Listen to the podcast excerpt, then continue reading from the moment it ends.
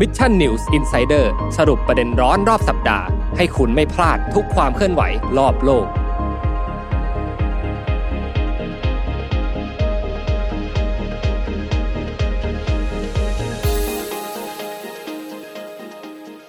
สวัสดีครับ ยินดีต้อนรับเข้าสู่รายการ Mission New Insider นะครับ ประจำวันที่ 29 มกราคม 2565 นะครับอยู่กับผมแจ็คทิลาติกเช่นเคยครับ แล้วก็ อยู่กับน้ำว้าพรนัชชาค่ะ มาทักทายคุณผู้ฟังนะคะ ทุกวันเสาร์ช่วงเช้าค่ะ อืมน้องนวะต้องพูดอย่างนี้ก่อนเลยครับ แรกวันนี้ค่ะซินเจียยู่อีซินนี้หัวใช้นะครับสำหรับทุก ๆ ท่านเลย เชื่อว่าสัปดาห์นี้สุดสัปดาห์นี้หลาย ๆ ท่านน่าจะมีการเฉลิมฉลองเทศกาลตรุษจีนกันนั่นเองนะครับ ยังไงก็ขอให้ปีใหม่ปีนี้นะสำหรับคนไทยเชื้อสายจีนทุกๆท่านหรือว่าคนไทยทุกๆคนเลยที่มาดูรายการของเราในวันนี้เนี่ยนะครับค่ะอ่ามีความสุขมากๆนั่นเองนะฮะอ นวะอวยพรคุณผู้ชมหน่อย เนื่องในวันตรุษจีนวันนี้นะครับ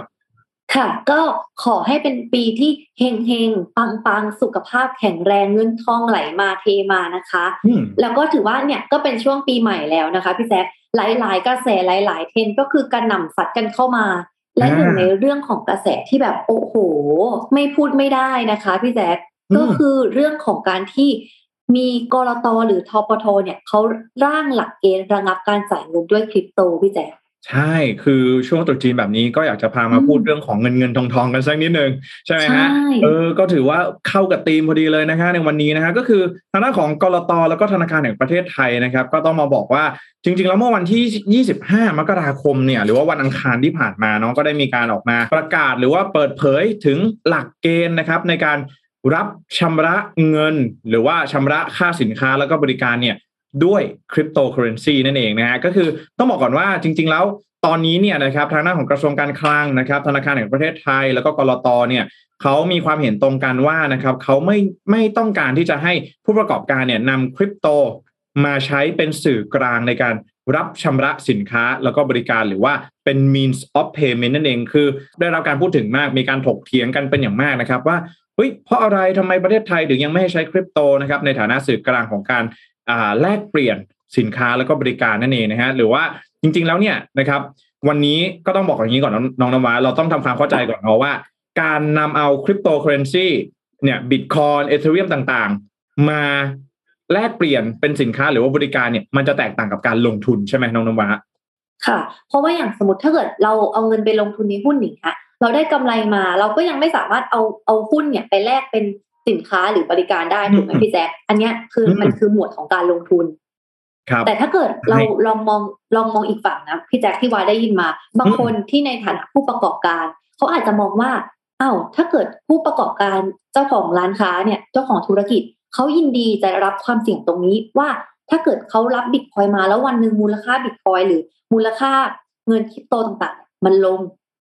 ก็เขาก็มองว่าอ้าวฉันอยากจะได้สิทธิ์ในการเลือกว่าจะรับบิตคอยหรือจะไม่รับบิตคอยแต่ถ้าเกิดตามข่าวที่ออกมาเนี่ยคือ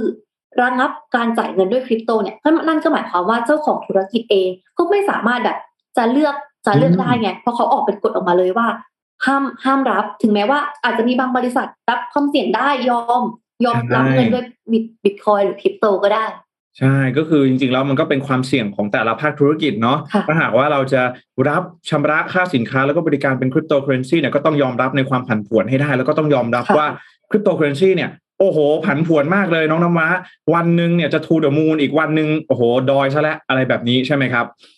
ค่ะ คือตอนนี้บางคนบอกว่าช้อนช้อนจนงอแล้วอะค่ะ ใช่ครับ ยิ่งสภาพเศรษฐกิจในช่วงนี้นะก็ต้องยอมรับว่ามูลค่าของคริปโตเคอเรนซีเนี่ยในช่วงนี้ก็จะปรับตัวลดลงนั่นเองนะแต่ก็ต้องบอกเนี่ยก็เหมือนที่น้องม้าบอกเลยก็คือ มันจะแตกต่างกันเนาะการลงทุนก็คือการที่เราเข้าไปซื้อแล้วก็หวังผลกำไรใช่ไหมจากมูลค่าที่มันเปลี่ยนไป แต่ว่าการค่ะนำมาซื้อของซื้อบริการเอ่อชำระค่าสินค้าแล้วก็บริการแบบนี้เนี่ยมันก็แตกต่างกันมันคือคนละคนละอย่างกันต้องแยกจากกันก่อนเนาะเพราะฉะนั้น วันนี้เนี่ยเราอยากจะมานำเสนอมุมมองของประเทศอื่น ๆ ในโลกเนาะที่เขาเนี่ยได้มีการให้ความสำคัญแล้วก็ให้ความสนใจกับการนำเอาคริปโตเคอเรนซีเนี่ยมาเป็นสื่อกลางในการใช้จ่ายเนาะแล้วก็วันนี้เนี่ยเราจะมุ่งเน้นไปที่มุมมองก่อนว่ารัฐบาลแต่ละประเทศเนี่ยเขามีมุมมอง ต่อคริปโตเคอเรนซีอย่างไรนะครับ แล้วก็สามารถใช้อย่างไรได้บ้าง แล้วก็มีกฎหมายอะไรที่มารองรับแล้วก็มา support หรือว่ามากำกับดูแลการใช้จ่ายผ่านคริปโตเคอเรนซีนั่นเองครับน้องนวาอะเรามาเริ่มกันเลยไหมค่ะพี่แจ๊คอืมก็ขอเริ่มแรกประเทศแรกนะคะ ไปที่สหรัฐอเมริกาค่ะพี่แจ๊คครับผมทางเครือข่ายปราบปรามอาชญากรรมทางการเงินของสหรัฐอเมริกานะคะ โดยภายใต้กระทรวงการคลังของสหรัฐเนี่ย เขาเนี่ยก็ออกแนวทางเกี่ยวกับบิตคอยน์และคริปโตอื่นๆดังนี้ค่ะว่า ให้เป็นสกุลเงินสกุลหนึ่งค่ะอืมซึ่งมีคุณสมบัติเทียบเท่าสกุลเงินจริงเลยนะคะครับแล้วก็สามารถใช้ทดแทนเงินตราได้เลยค่ะพี่แจ๊คอืมครับผมอะอันนี้ก็เรียกได้ว่าชัดเจนนะพี่แจ๊คอืมดังนั้นเนี่ยภาคธุรกิจนะคะ ที่เขาจะมาแลกเปลี่ยนคริปโตเป็น exchange หรือว่าดำเนินธุรกิจรับชำระเงินด้วยคริปโตเนี่ย เขาก็จะเรียกว่าผู้ให้บริการทางการเงิน หรือว่าเป็น money service business ค่ะ อืมค่ะ อันเนี้ยมันก็จะเป็นแบบเห็นไหมพี่แจ๊คกำหนดชัดเจนเลยว่า สกุลเงิน คนที่ให้แลกเปลี่ยนชำระอาจเป็นผู้ให้บริการนะคะ ซึ่งพอเขากำหนดชัดเจนแบบเนี้ย มันก็จะทำให้มันมีการกำกับดูแลโดยกฎหมายไงพี่แจ๊คอืมซึ่งกฎหมายอันเนี้ยเขาก็จะใช้กฎหมายธุรกิจสถาบันการเงินนะคะ ก็คือว่าถ้าเกิด ใครมีธุรกรรมเกี่ยวกับพวกคริปโตเนี่ย เกินหนึ่งหมื่นดอลลาร์สหรัฐก็จะต้องมีการรายงานกัน ครับค่ะพี่แจ๊อ่าคก็ต้องรายงานให้กับทางหน่วยงานภาครัฐเนี่ยรับทราบใช่ไหม เพราะว่ามีกฎหมายถูกต้องค่ะกำกับดูแลนั่นเองเนาะใช่ค่ะ ดังนั้นนะคะเขาก็สามารถที่จะตรวจสอบได้ไงพี่แจ๊คเพราะว่าไม่ว่าธุรกรรมของคริปโตเนี่ยมันจะไปเกี่ยวกับภาครัฐ หรือว่าจะเป็นภาคเอกชน มันก็มีธุรกรรมที่อาจจะผิดกฎหมาย มันก็มีโอกาสที่จะเกิดขึ้นได้ แต่ถ้าเกิดเขามีกฎหมายออกมาดูแลเขาแบ่งชัดเจนเลยว่าใครเกินหนึ่งหมื่นใครทำธุรกิจแลกเปลี่ยนใครทำรับชำระเงินด้วยคริปโตหรือบิตคอยเนี่ยก็มีกฎหมายครอบคลุมดูแลอ่า ตรวจครับสอบกันได้ก็ผู้ใช้และผู้รับก็จะได้สบายใจหายห่วงกัน อืม แล้วตอนนี้เขามีเรื่องของกฎหมายอะไรอีกที่จะมาดูแลเพิ่มเติมไหมครับน้องนวาคือตอนเนี้ยค่ะเขาก็อาจจะมีข้อกำหนดให้นะพี่แจ๊คว่าถ้าเกิดเราเป็นภาคธุรกิจที่เกี่ยวข้องเนี่ย เราก็ต้องรายงานธุรกรรมที่เกี่ยวข้องกับคริปโตทั้งหมดเนี่ยให้กับทางภาครัฐเขาได้รับทราบและอืมอาจจะแบบตรวจสอบได้ไงเพราะภาคภาครัฐเขาก็ต้องแบบห่วงแบบประชาชนที่หรือ หรือผู้ประกอบการถูกไหมทั้งสองฝ่ายอะแหละมันจะได้ตรวจสอบและดูแลกันได้ไงเพราะสุดท้ายแล้วมันอาจจะแบบมีผู้ไม่หวังดีมาแบบ อะไรอย่างนี้มันก็เกิดขึ้นได้ก็ป้องกันกันไว้ก่อน ด้วยการใช้กฎหมายอ่าก็ถือว่าสหรัฐเองเนาะอันนี้ก็คือเป็นมุมมองต่อทางอ่าที่เรานำมานำเสนอเนาะเกี่ยวกับอ่ามุมมองของทางภาครัฐสหรัฐนะครับ เกี่ยวข้องกับคริปโตเคอเรนซีค่ะนั่นเองว่าสุดแล้วก็คือเขาก็มองว่าเป็นสกุลเงินสกุลหนึ่งใช่ไหมเทียบเท่าค่ะกับสกุลเงินจริงได้ ใช้ใช่ทดแทนเงินตราได้ถ้าหากว่าดำเนินการธุรกิจที่เกี่ยวข้องเนี่ยก็อาจจะต้อง รายงานต่อหน่วยงานภาครัฐให้รับทราบนั่นเองคือต้องบอกอย่างนี้ก่อนว่า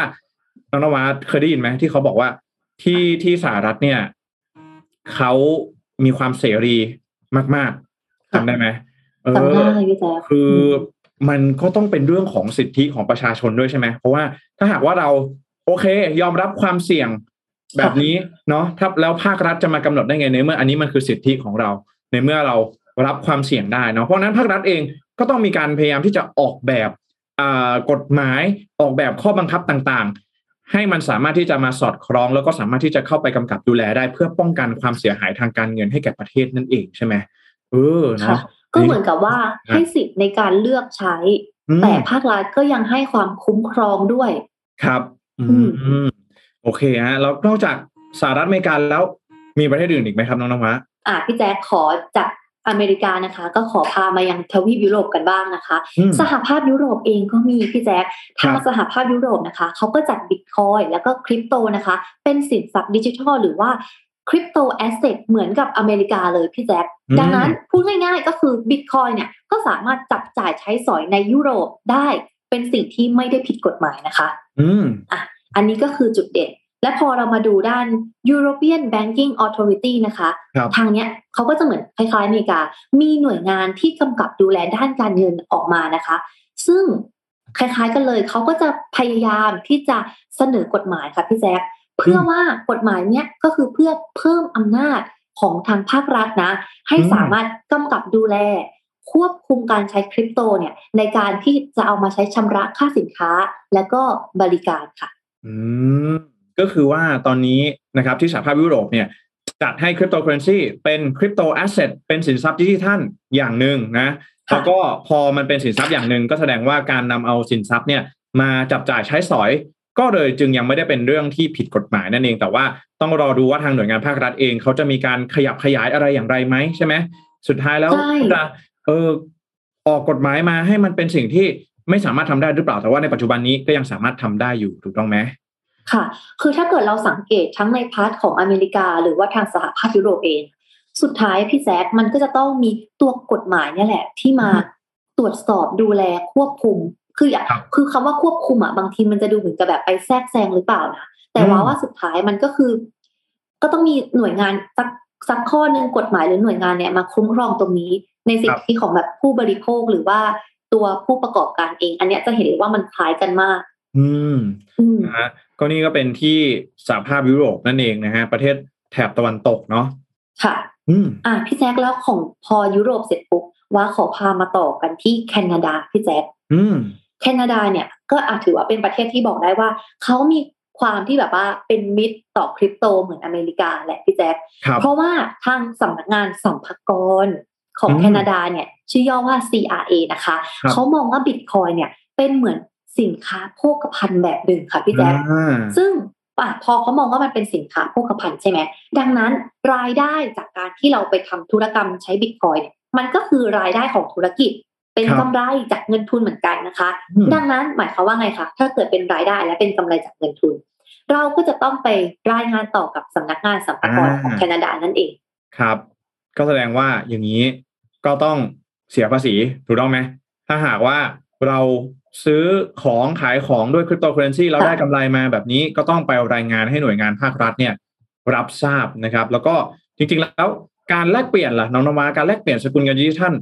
ในแคนาดาเนี่ยเป็นอย่างไรบ้าง คือพี่แจงอย่างนี้ในแคนาดาเนี่ยเขามองว่าการแลกเปลี่ยนสกุลเงินดิจิทัลเนี่ยมันเป็นธุรกิจบริการการเงินชนิดหนึ่งนะพี่แจ๊คอืมแล้วครับพอเราได้ยินคำเนี้ยอะธุรกิจบริการ มันก็หมายความว่า ถ้าเกิดมันมีการแลกเปลี่ยนสกุลเงินดิจิทัลกันเนี่ย มันก็จะต้องลงทะเบียนและรายงานธุรกรรมที่เกิดขึ้นนะคะ ต่อศูนย์วิเคราะห์การเงินของแคนาดาอ่าเพื่อที่ว่าจะได้มีการตรวจสอบได้ถูกต้องไหมก็ต้องมีการรายงานให้กับหน่วยงานภาครัฐด้วยนี่เราเห็นได้ชัดนะว่าสามอ่าค่ะสามประเทศเนาะก็คือสหรัฐอเมริกาสหภาพยุโรปแล้วก็แคนาดาเนี่ยที่พูดมาก็จะเป็นในลักษณะเดียวกันก็คือว่าหนึ่งเลยเนาะคือมีกฎหมายออกมาหนึ่งรองรับก่อน ยอมรับก่อนว่ามันค่ะมันมีสิ่งที่เรียกว่าคริปโตเคอเรนซีเป็นสินทรัพย์ดิจิทัลอะไรแบบนี้เนาะค่ะ ยอมรับเสร็จแล้วปุ๊บก็สามารถที่จะเอามาจับจ่ายใช้สอยได้ตามสิทธิของประชาชนเนาะจะยอมรับความเสี่ยงยอมรับความผันผวนอะไรกันก็ว่ากันไปนะครับ เพียงแต่ว่าสุดท้ายแล้วเนาะถ้าหากว่าอย่างไรก็ตามเนี่ยถ้าหากว่าให้บริการนะครับที่เกี่ยวข้องเนี่ยก็ต้องมีการรายงานต่อภาครัฐเพื่อที่ว่าจะได้มีการตรวจสอบให้ได้นั่นเองนะเส้นทางทางการเงินต่างๆเนาะนอกเหนือจากแคนาดาเนาะสหภาพยุโรปสหรัฐแล้วเดี๋ยวพี่พาไปอีกสองประเทศด้วยกันเนาะก็คือประเทศต่อมาเนี่ยก็คือประเทศออสเตรเลียนั่นเองเนาะก็คือว่า เช่นเดียวกันกับแคนาดาเนาะที่ออสเตรเลียเองก็มีสำนักงานภาษีของออสเตรเลียเหมือนกันนะที่ถือว่าคริปโตเคอเรนซีเนี่ยเป็นสินทรัพย์ทางการเงินที่มีมูลค่า และสามารถจัดเก็บภาษีได้เออนะแล้วก็ทุกๆค่ะธุรกรรมเนาะไม่ว่าจะเป็นการเทรดนะครับ การให้เป็นของขวัญการชำระสินค้า แล้วก็บริการโดยใช้คริปโตเคอเรนซีเนี่ย ก็จะถูกนำมาคิดเป็นภาษีที่ต้องจ่ายของผู้ที่ทำธุรกรรมอ่าก็คือถ้าเกิดว่าค่ะเราไปลงทุนเข้าไปซื้อ คริปโตปุ๊บขายออกไปได้กำไรมาแบบนี้เนี่ยกำไรตรงนี้ก็จะต้องถูกนำไปคิดเป็นภาษีที่เราต้องจ่ายเป็นภาษีเงินได้นั่นเองนะครับค่ะเอ่ออย่างไรก็ตามนะ หากว่าอ่าหากมีการถือคริปโตเคอเรนซีเป็นสินทรัพย์ส่วนตัวเฉยๆเนาะโดยไม่ได้อ่าทำกำไรหรือว่าเอาไปทำอะไรไปแลกเปลี่ยนอะไรเนี่ยนะครับ ก็จะสามารถถือได้โดยที่ไม่ต้องเสียภาษีนั่นเองเนาะก็กฎหมายของออสเตรเลียเนี่ยก็พยายามทำให้คริปโตเคอเรนซีเนี่ยเหมือนกับสกุลเงินทั่วๆไปให้ได้มากที่สุดนั่นเองอ่าพี่ แจ๊คว้ามองว่ามันไอ้คำที่พี่แจ๊คบอกอย่างเงี้ยถ้าเกิดเป็นสินทรัพย์ส่วนตัวก็ไม่ต้องเสียภาษีถูกไหมอืมอย่างถ้าเกิดในอเมริกาเมื่อกี้ที่ว้าได้พูดไปอะเขาก็กำหนดนะพี่แจ๊คว่าถ้าเกิดเรามีธุรกรรมที่เกี่ยวข้องกับคริปโตเนี่ยมันเกินหนึ่งหมื่นเหรียญสหรัฐเนี่ยอาจจะต้องมีการรายงานหรือมีหรือมีอะไรขั้นตอนที่มันเพิ่มมากขึ้นไงครับเพราะสุดท้ายแล้วมันก็จะแอบคล้ายๆกับแบบ เหมือนการเสียภาษีที่เราเสียจากรายได้ในปัจจุบันอะเช่นอืมถ้าเกิดคุณมีรายได้เท่านี้ คุณเสียภาษีเท่านี้ถึงถ้าอืมรายได้ไม่ถึงคุณไม่ต้องเสียอย่างเงี้ยพี่แจ๊คครับอืมมันก็ดูเป็นโปรเซสที่เราอาจจะเห็นในอนาคตได้ชัดเจนขึ้นเนอะกับการที่จัดระเบียบจัดการเกี่ยวกับการใช้บิตคอยน์คริปโตอ่าใช่แล้ว ทีนี้มีอีกประเทศหนึ่งที่เมื่อค่ะช่วงปีที่แล้วเนี่ยกลายเป็นข่าวดังเลย ซึ่งหลายๆ คนก็น่าจะติดตามกันอยู่นะก็คือประเทศเอลซาวาดอร์นั่นเองเนาะเอลซาวาดอร์เนี่ยเป็นประเทศเดียวในโลกที่ประกาศให้คริปโตเคอเรนซีถูกกฎหมาย เออเป็น legal tender ก็คือสามารถเป็นสกุลเงินที่สามารถใช้ชำระหนี้ได้ตามกฎหมาย เออ คือประเทศอื่นๆเนี่ยน้องนวาต้องบอกอย่างนี้ มันจะมีความแตกต่างกัน ประเทศอื่นๆเนี่ยบอกว่าคริปโตเป็นสินทรัพย์ แต่ไม่ได้มีการระบุว่าสามารถเอามาชำระหนี้ได้ตามกฎหมาย แต่ว่าเอลซาวาดอร์เนี่ยยอมรับเลย เราออกเป็นกฎหมายเลยนะครับ แล้วก็รัฐบาลของเอลซาวาดอร์เองเนี่ย ก็ได้มีการเตรียมพวกโครงสร้างพื้นฐานต่างๆนะครับ โดยในเดือนมิถุนายนปี 2021 นะ รัฐสภาของประเทศเนี่ยได้อนุมัติโดยประธานาธิบดีนายิบบูเคเล่นะครับ อนุญาตให้นำบิตคอยมาใช้ในรูปแบบของการชำระเงินได้อย่างเป็นทางการนะครับ แล้วก็ถือว่าเป็นสื่อกลางที่สามารถชำระหนี้ได้ตามกฎหมาย แล้วก็ได้มีการสร้างโครงสร้างพื้นฐานต่างๆนานามากมายเลยนะ อย่างเช่น สมมติว่านนมาเปิดร้านขายของอย่างเงี้ย ก็จะต้องมี อะไร wallet ใช่ไหมในการที่เราต้องเก็บบิตคอยต่างๆ ว่าเอ้ย ถ้าเกิดว่าเราต้องการที่จะชำระเงินเป็นบิตคอยต่างๆ เนี่ยก็จะต้องมีตัว wallet หรือว่ามี facility ต่างๆเนาะมีเครื่องมือต่างๆ ในการที่จะต้องอรับชำระเป็นบิตคอยนั่นเองก็เอลซาวาดอร์ก็ถือว่าเป็นประเทศแรกๆเลยนะครับ ตอนนี้เนี่ยเราก็เห็นได้ชัดว่าเอลซาวาดอร์เป็นประเทศแรกแล้วแล้วก็ประเทศอื่นๆ ก็มีท่าทีที่อาจจะดูแล้วก็อยากจะเข้ามากำกับดูแลเหมือนกันเนาะแต่สิ่งที่เราอยากจะบอกก็คือว่าจริง ๆ แล้ว มันก็ขึ้นอยู่กับเนี่ยแหละ เรื่องราวทางกฎหมายเนาะคือสุดท้ายแล้วเนี่ย อย่างที่เราบอกเลยคือ ถ้าเกิดเรารับได้เรารับความเสี่ยงได้เรารับความผันผวนได้เนาะเราจะรับซื้อสินค้ารับชำระค่าสินค้าบริการเป็นคริปโตเคอเรนซีอะไรมันได้หมดเลยเนาะไม่ได้ไม่ได้ไม่ได้ติดอะไร เพียงแต่ว่าสุดท้ายแล้วเนี่ย มันก็ขึ้นอยู่กับกฎหมาย ถ้ากฎหมายบอกว่าทำได้ ก็ทำได้ ถ้ากฎหมายไม่ได้ระบุอะก็ยังจะสามารถอาจจะยังทำได้อยู่ แต่ถ้าวันใดที่กฎหมายระบุว่า ห้ามทำทำไม่ได้ อันนี้เนี่ยมันก็ต้องทำไม่ได้นะ ก็ต้องห้ามทำนะ ถูกต้องไหมเพราะว่าเดี๋ยวมันจะผิดตัวบทกฎหมายแล้วก็เดี๋ยวจะมีการลงโทษอะไรตามกันมาเนี่ยนะฮะก็ต้องถือว่านี่แหละคือเราต้องดูกันเลยว่ามันเป็นเทรนด์เป็นกระแสที่มันกำลังมาจริงๆเนาะแล้วเราเนี่ยจะปรับตัวจะใช้ชีวิตอยู่กับมันอย่างไร จะทำความเข้าใจกับมันอย่างไรเนาะถ้าหากว่าในอนาคต ตัวข้อบังคับของทางกรตแล้วก็ธนาคารแห่งประเทศไทย เนาะไม่ว่าจะมีผลบังคับใช้ออกมาเป็นอย่างไรเนี่ย เราก็ต้องปฏิบัติตามกฎหมายให้มันสอดคล้องกันส่วนถ้าหากว่าต้องการที่จะแก้ไขกฎหมายอะไรอย่างไรเนี่ยนะครับ ก็เชื่อว่าทางภาคประชาชนผู้บริโภคเองเนาะก็อาจจะสามารถมีช่องทางในการที่จะยื่นเรื่องไปให้ทางหน่วยงานภาครัฐเนี่ยพิจารณากันอีกรอบหนึ่งได้ นั่นเองนะครับค่ะเชื่อว่าในใน topic เนี้ยในเรื่องเนี้ย การรับฟังก็เป็นเรื่องสำคัญเลยพี่แจ๊คทั้งจากมุมมองของผู้ใช้เองหรือว่าเจ้าเจ้าของธุรกิจเอง เพราะว่า ก็อย่างที่เราบอกพี่แจ๊คครับการใช้บิตคอยน์หรือคริปโตเคอเรนซีมันเป็นเทรนด์ใหม่มัน คือมันอะไรที่มันเป็นแบบว่าสิ่งที่มันเกิดขึ้นใหม่แล้วจะมาใช้เป็นสื่อกลางการแลกเปลี่ยนอย่างเงี้ยนวามองว่าเฮ้ยมันมันต้องแบบโหสื่อสารรับฟังกันเยอะมากเลยเพราะมันเป็นแบบเทรนด์ใหม่ที่มันยังแบบไม่เคยมีการใช้มาก่อน ผลกระทบอะไรมันจะเป็นยังไงเราก็ยังไม่รู้นะคะ และสุดท้ายก็คือมองว่าสิทธิในการอิสระสิทธิในการที่เราจะเลือกใช้กับการคุ้มครองด้วยกฎหมายเนี่ย บางทีมันต้องไปควบคู่กันนะพี่แจ๊คเพราะบางทีละคุ้มครองโดยการห้ามไปเลย อีกฝั่งหนึ่งเขาอาจจะมองว่าอ้าวอิสระเสรีภาพของฉันในการเลือกไม่มีเหมือนกันหรือว่าให้ใช้ไปเลย แต่ไม่มีการคุ้มครองกฎหมาย อันนั้นก็อาจจะเกิดผลเสียตามมาได้เช่นกัน อาจจะเกิดความเสียหายทางเศรษฐกิจอะไรก็ตามแต่เนาะแต่ก็ต้องเข้าใจว่ามันก็เป็นอีกหนึ่งเทรนด์ละกันที่มันน่าจะเป็นกระแสในระยะยาวในเมื่อมันมีเกิดขึ้นมาแล้วมันได้รับความนิยมต่างๆ มันก็อาจจะเป็นเทรนด์ที่ เอ่อเราก็ไม่รู้ว่าอนาคตมันจะเกิดอะไรขึ้นเนาะเพราะฉะนั้นในช่วงนี้นะครับเอ่อเชื่อว่าหน่วยงานภาครัฐนะหรือว่าภาคประชาชนอย่างพวกเราเราเองเนี่ยก็จะต้องเตรียมตัวนะครับ เตรียมความพร้อมให้ได้มากที่สุดเนาะในเรื่องของการนำเอาคริปโตเคอเรนซีนะครับมารับชำระเป็นสินค้าแล้วก็บริการนั่นเองนะครับ วันนี้เราก็เอาเรื่องราวดีๆเนาะที่เกี่ยวข้องกับคริปโตเคอเรนซีมาฝากกันก็เชื่อว่า หลายๆคนนะถ้าหากว่ามีข้อมูลตรงไหนตกหล่นนะครับ ก็สามารถที่จะคอมเมนต์กันเข้ามาพูดคุยกันได้นะครับ หรือว่าเออ อยากจะให้เรานำเสนอเรื่องอะไรในสัปดาห์หน้าก็บอกกันได้นอกจากว่าจริงๆต้องบอกก่อนนี้น้องนวะคือเรื่องของการลงทุนเรื่องของการเงินต่างๆ เนี่ย บางทีถ้าหากว่ามีผู้เชี่ยวชาญดีๆ ก็น่าจะดีเหมือนกันนะใช่ค่ะพี่แจ๊คเพราะว่าสุดท้ายแล้วนะคะ การวางแผนเนี่ยมันก็เป็นเรื่องสำคัญไงอย่างเราวางแผนจะเก็บเงินอย่างเงี้ยพี่แจ๊คเพราะว่าถ้าเกิดเราไม่วางแผนการเก็บเงินเนี่ย การมีเงินสำรองในยุคที่แบบโอ้โหอะไรอะไรก็ไม่แน่นอน โรคภัยไข้เจ็บใหม่ ๆ ก็มาแบบไม่คาดคิดอะพี่แจ๊คมันก็เป็นสิ่งจำเป็นนะ ที่เราจะต้องแบบมีหลักประกันชีวิตด้วย แล้วก็ยังมีการออมเข้าไปควบคู่ด้วยไงพี่แจ๊คครับแล้วบางบางครั้งนะในเราทุกคนมันมีไลฟ์สไตล์ที่ต่างกัน บางคนอาจจะมองว่าอยากจะเก็บเงิน เป็นกองทุนยามที่เราเกษียณแล้ว เราไม่ได้ทำงานแล้ว หรือเป็นเงินสำรองไว้ ในยามที่ฉุกเฉินอย่างแบบมีโควิด มีโรคใหม่ๆเกิดขึ้นมาอย่างเงี้ยอืมเพราะว่าการเก็บเงินเนี่ย ถ้าเกิดหรือการลงทุนการออมเนี่ย มันเป็นตัวช่วยเราในการรองรับความไม่แน่นอนทางการเงินในโลกอนาคตเลยพี่แจ๊คอ่าวันนี้นะคะวาก็เลยมีสิ่งดีๆ และคุ้มค่าอยากจะมาฝากทุกคนค่ะ ก็คือแบบประกันไทยประกันชีวิต Money Fit ค่ะอืมประกันใจใหญ่ที่ให้ความคุ้มครองนะคะ ถึง 6 ต่อค่ะพี่แจ๊คครับหนึ่งเลย อะ คุ้มครองชีวิต ให้เราชำระเบี้ยเนี่ย เพียง5ปี แต่คุ้มครองเราถึง15ปีพี่แจ๊คอืมจ่ายเงินแค่ห้าปีเท่านั้นเองนะ ใช่เออได้ไปเลย15ปีมากกว่า3เท่าเลยนะ ความคุ้มต่อที่หนึ่งอือะมอันนี้แค่ต่อที่หนึ่งมาต่อที่สองเบี้ยประกันภัยเนี่ย สามารถเอาไปลดหย่อนภาษีได้สูงสุดถึงหนึ่งแสนบาทเลย อืมครับ ประหยัดภาษีด้วย ประหยัดภาษีไปอีก คุ้มครองอืมชีวิตก็คุ้มครองไปอีก และครับยังมี การได้รับผลตอบแทนที่แน่นอนด้วยค่ะพี่แจ๊คอืมครับเขาเนี่ยการันตีเลยนะคะว่าได้เงินคืนทุกปีพี่แจ๊คอ่าตั้งแต่วันครบรอบปีกรมธรรม์ที่1ถึง10 ก็รับเงินคืนไปเลย